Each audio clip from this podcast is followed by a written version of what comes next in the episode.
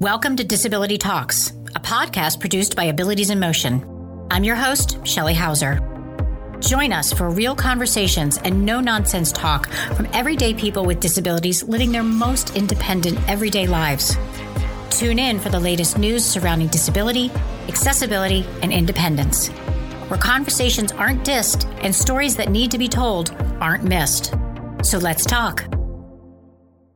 Welcome back, listeners. I am your host, Shelly Hauser, and this is another edition of Disability Talks. Today's guest is Jessica Ping-Wild from Chicago, Illinois. Good morning. Good morning. I've followed you for a little while now, and you're a disability advocate, a freelance content creator, and you graduated from Notre Dame. Is that right? That is correct. Yes. Tell me a little bit more. Tell our listeners a little bit more about you. Sure. Well, I graduated in 2019 with a degree in English literature and business economics. And after graduating, I did the whole like, I worked actually for my alma mater in their development department for a while. I loved it. Um, but then I got married and I was supposed to move to London, but that didn't happen because of COVID. So now I do the whole advocacy and blogging thing and working on that. So, how many followers do you have? Um, across all platforms, close to 10,000. Wow. That's a lot. I don't know how you do it. So, we got to talking. We're from different generations, basically. And my experience growing up seemed to be very different than your time growing up, basically a generation later. So I wanted to have you on since we are both persons with similar disabilities, how it was for you growing up under the American with Disabilities Act. Yeah. I think one thing for sure is that I didn't even really know that there was like a law protecting me until I was much older, like maybe late middle school, high school age. Um, and so I, I didn't really see kind of the almost the games that were getting played behind the scenes, like that come with a law being in place, if that makes sense. Yeah. Um, but there, there's definitely been interesting and problematic times over the years, that's for sure.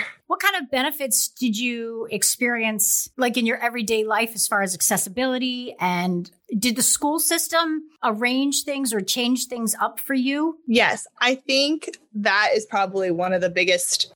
I, I can't speak 100%, but I think that has been a huge change, probably, is the education system, where as somebody with a physical disability, I was in all of the like normal, I guess one would maybe say classes. They didn't pull me out into any like special ed classes just for having a physical condition, which I know from a lot of other people's stories has not always been the case. And so for that, I am grateful because I I loved school. School was one of the few things that I really thought I had going for me when I was young. That's kind of my outlet. I didn't always have a lot of friends. And so I was really into academics and learning new things. And I think the other really big thing that my school did uh, growing up, my elementary school, was they moved my classrooms around for me. So my third, fourth, and fifth grade classrooms were all supposed to be on the second floor of the building um, and would require me to walk up two flights of stairs multiple times during the day, you know, for recess, for lunch, for PE, for art, all the things that were on the first floor. And I did it actually my third grade year, and my prosthesis with the skin condition I have um, with my disease, I have something called CHILD syndrome. It affects limbs and skin on one side of the body. Uh, with the skin condition I have on top of the amputation, it was just walking up those stairs every day, multiple times. I, I couldn't do it after a while. And so the school shifted around all the classrooms and my fourth and fifth grade room were down on the ground floor. And honestly they didn't put up much of a fuss about it which i'm really grateful for. Yeah.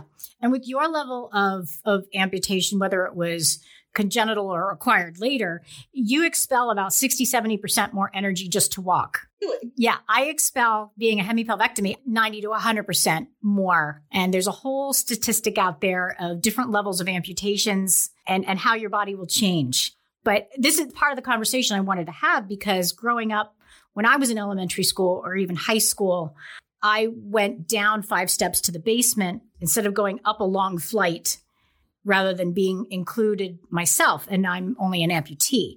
So your generation is much more lucky. They took the ADA, they took it more seriously and they looked at inclusion much more clearly than they than they did when I was in school. Um, I'm glad to see that society has taken on more of a social model rather than the medical model, which is very, very different. The medical model is like, you need to be fixed, and we're here to fix you because we're the able bodied community. yes, I agree 100% with that.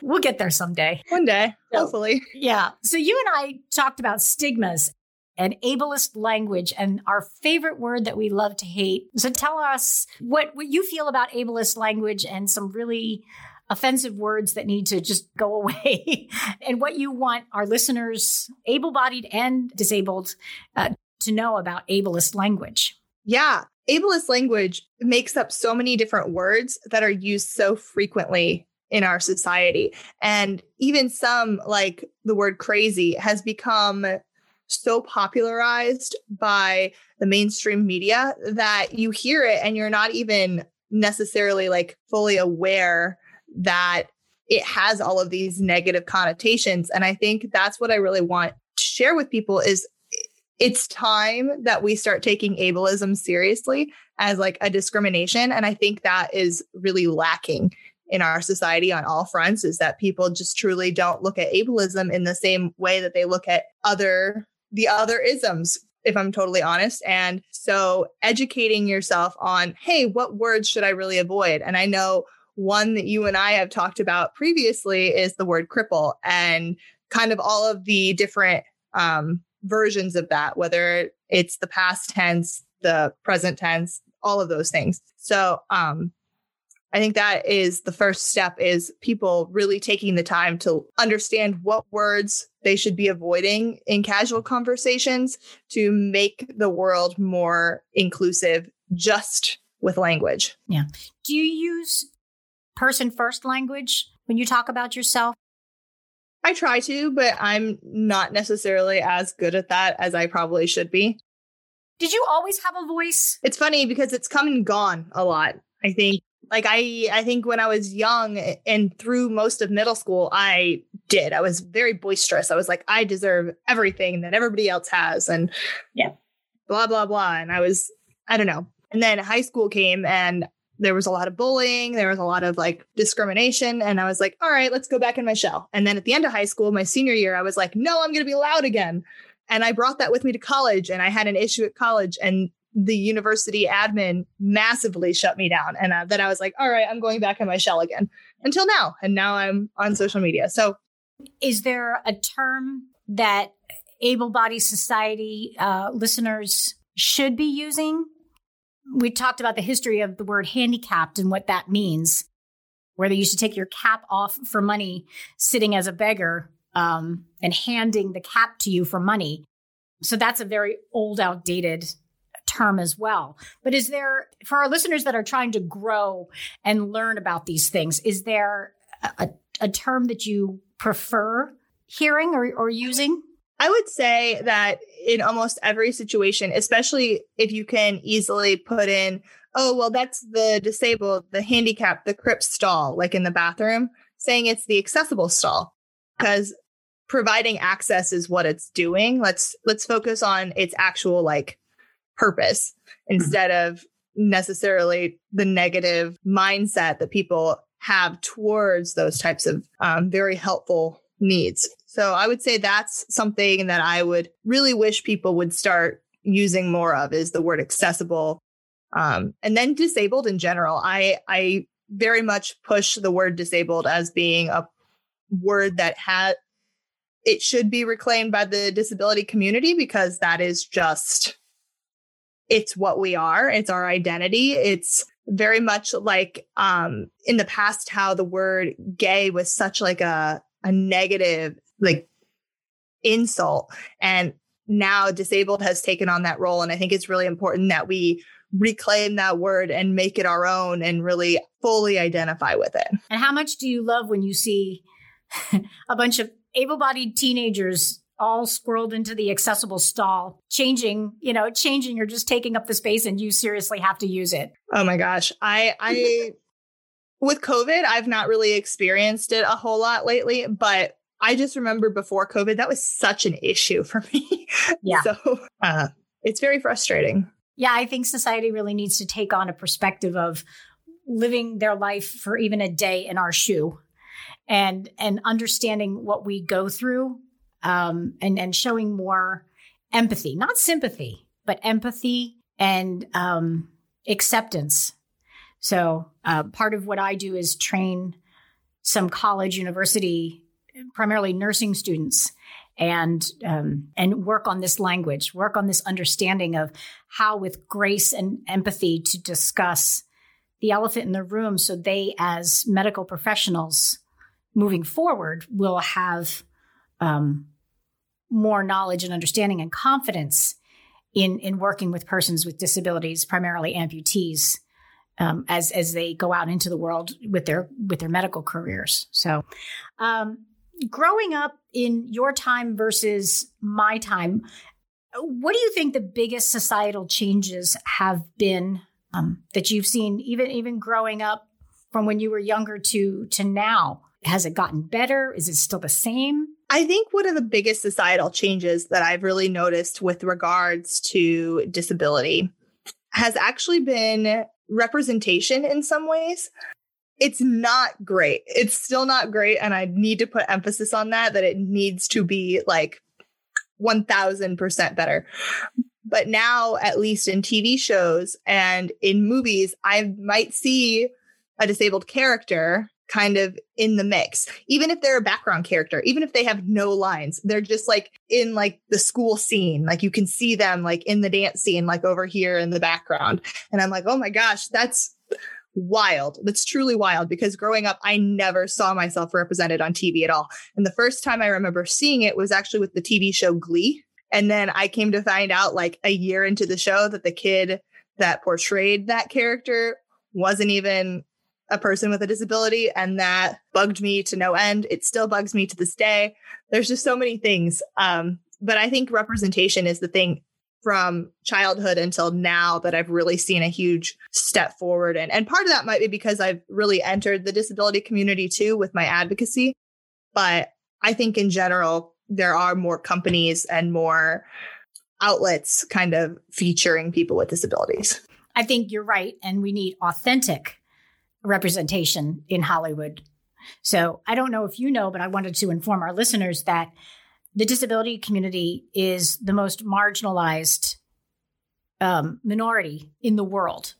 We are at about 61 million of us worldwide, and we are the most marginalized, underrepresented um, community that touches every age, class, race, sexual identity, um, whether it's a mental or physical disability.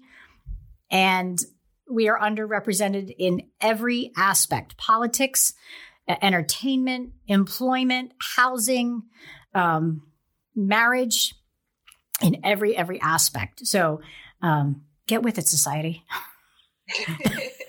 I think that would be my that would be my final word on that. But I think this is a good time to take a quick commercial break, and we'll be right back with Jessica Ping-Wild. Abilities in Motion is a Pennsylvania based nonprofit organization dedicated to helping individuals with disabilities live their lives on their own terms. Abilities in Motion strives to eliminate psychological stereotypes, physical barriers, and outdated attitudes that prevent social and civic inclusion, as well as promote the independent living movement to empower, educate, and advocate for individuals with disabilities. For more information about programs and services Abilities in Motion provides, call 610 376 0010 or visit our website at www.abilitiesinmotion.org. Thanks, listeners, for joining us today. We are with Jessica Ping-Wild from Chicago, Illinois, and we're going to get back to the questioning. Jessica, how was dating and being recently married like for you as a person with a disability?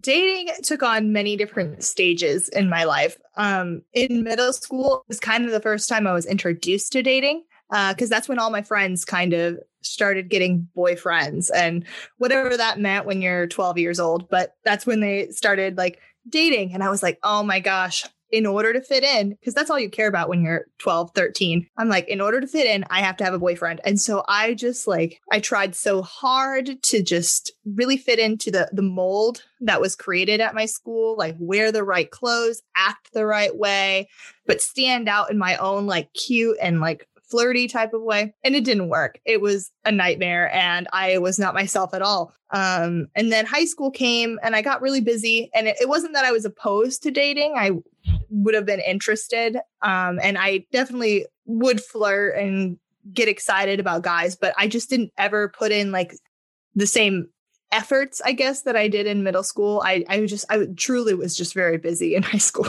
And then college came around and I was like, all right, it's time for me to like really take this seriously now. Like I'm getting older. Like I, I have very little experience in this realm. Like it's time to start that. And so I started the whole online dating experience. Um, which was really interesting. And it was something that I was really nervous to do as someone with a disability. And I remember right off the bat, I was like, I will not be a catfish. I am going to show pictures on my profile of my amputation. I'm going to make it as clear as I possibly can. And it was always amazing to me how many messages I would get that would be like, it took me five minutes to see it. And I'm like, okay, thanks for sharing.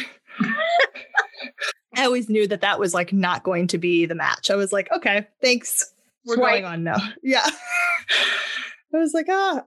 But I think when I met my husband, I remember still being very nervous and I still wasn't very sure of myself. And in a lot of ways, I still have a lot of insecurities that kind of society puts onto these like mix of people with disabilities and able-bodied people dating because you are thought to be this person who needs all this extra care all the time and that you're partner, spouse, or whatever stage of the relationship you're in is performing all of these excess duties and like pretty much just helping you live life. And that's just not the case. And I don't know, there, there's always been a lot of like anxiety with that kind of throughout my relationship with my husband. And we've always been very open, very honest about it. And I think that's what was different than a lot of my other relationships in the past is that I could bring up like, hey, I'm feeling anxious about this particular ableist thought. Can we talk about it? And that just, I don't know. I married him, so it worked out. Yeah. And congratulations, because you're fairly newly married, right? Yes, February of 2020. Quite a year. I know growing up, I had a lot of guy friends, and I was grateful for that because they were more open and accepting just to kind of hang out with me. But when it came to dating me or taking me to the prom, that was a whole other level that they were not going to be discussing. College, I think college is when I really that that stigma and that reserved bias it kind of dropped away a little bit and i dated a lot in college which was good for me.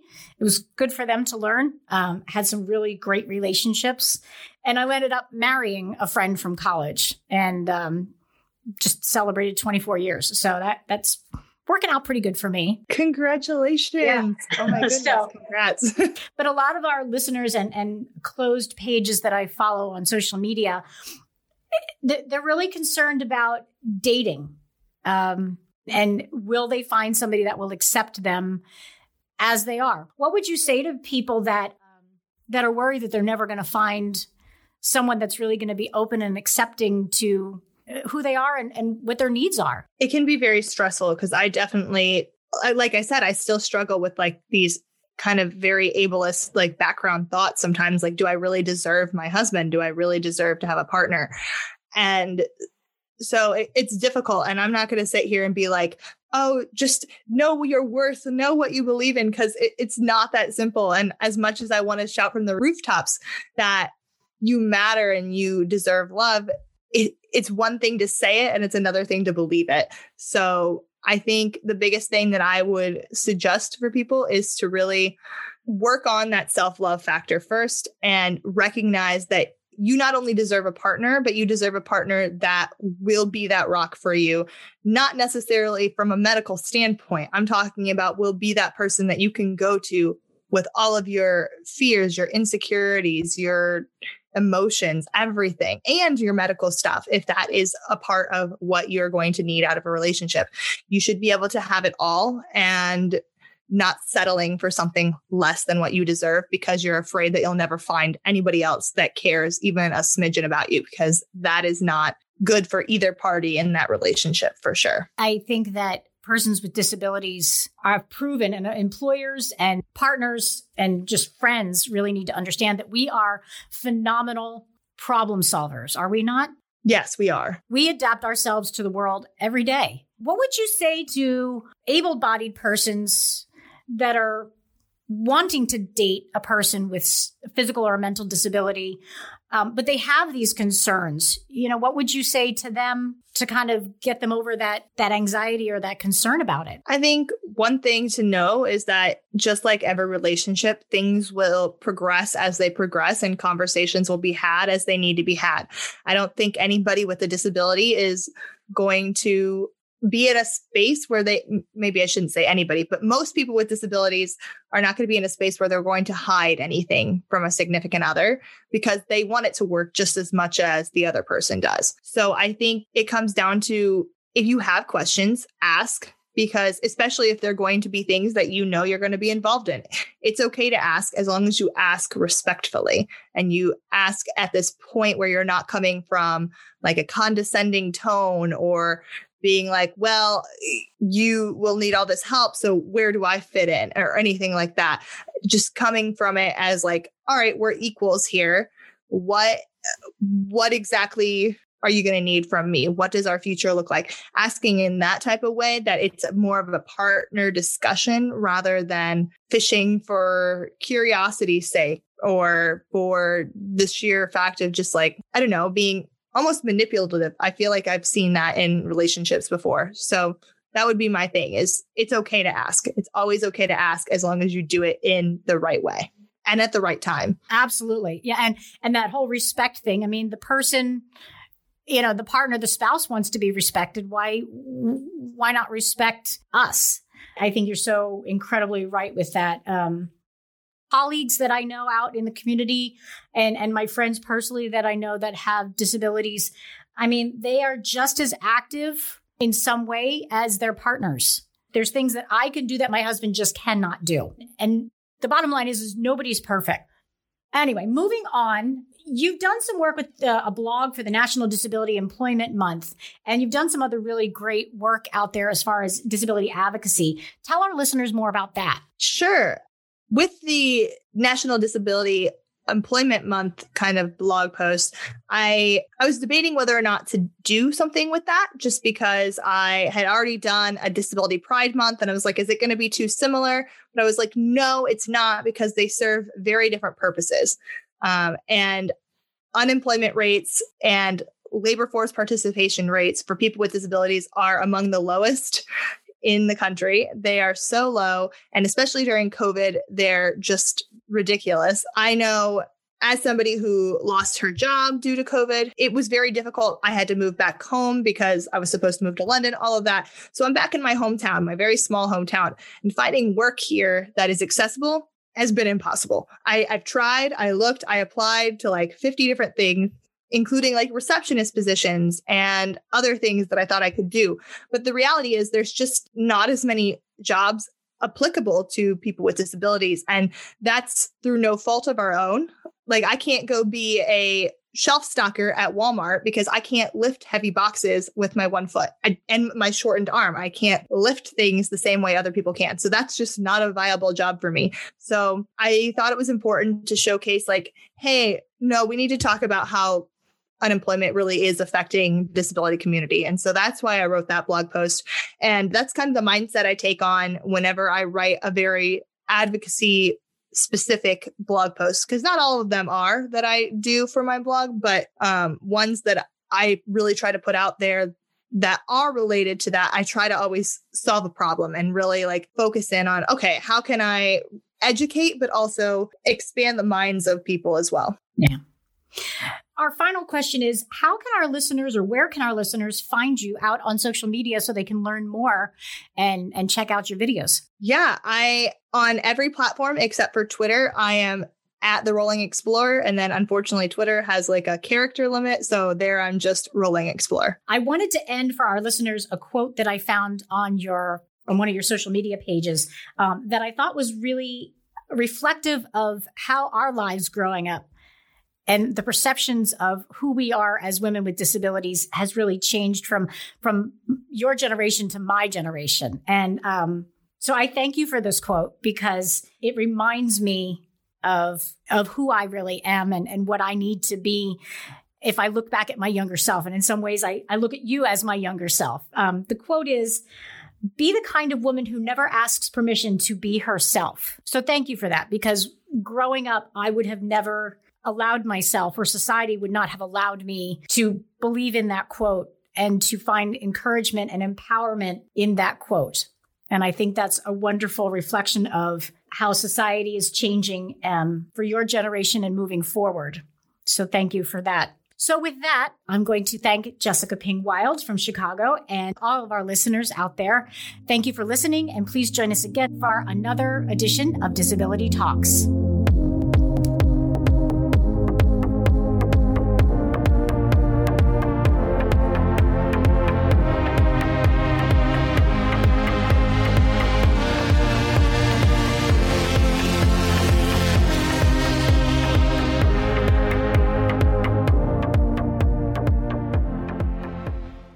Thanks for tuning in to this episode of Disability Talks. Want to keep the conversation going? Then visit our website at abilitiesinmotion.org or connect with us on social media. And remember, don't diss my ability.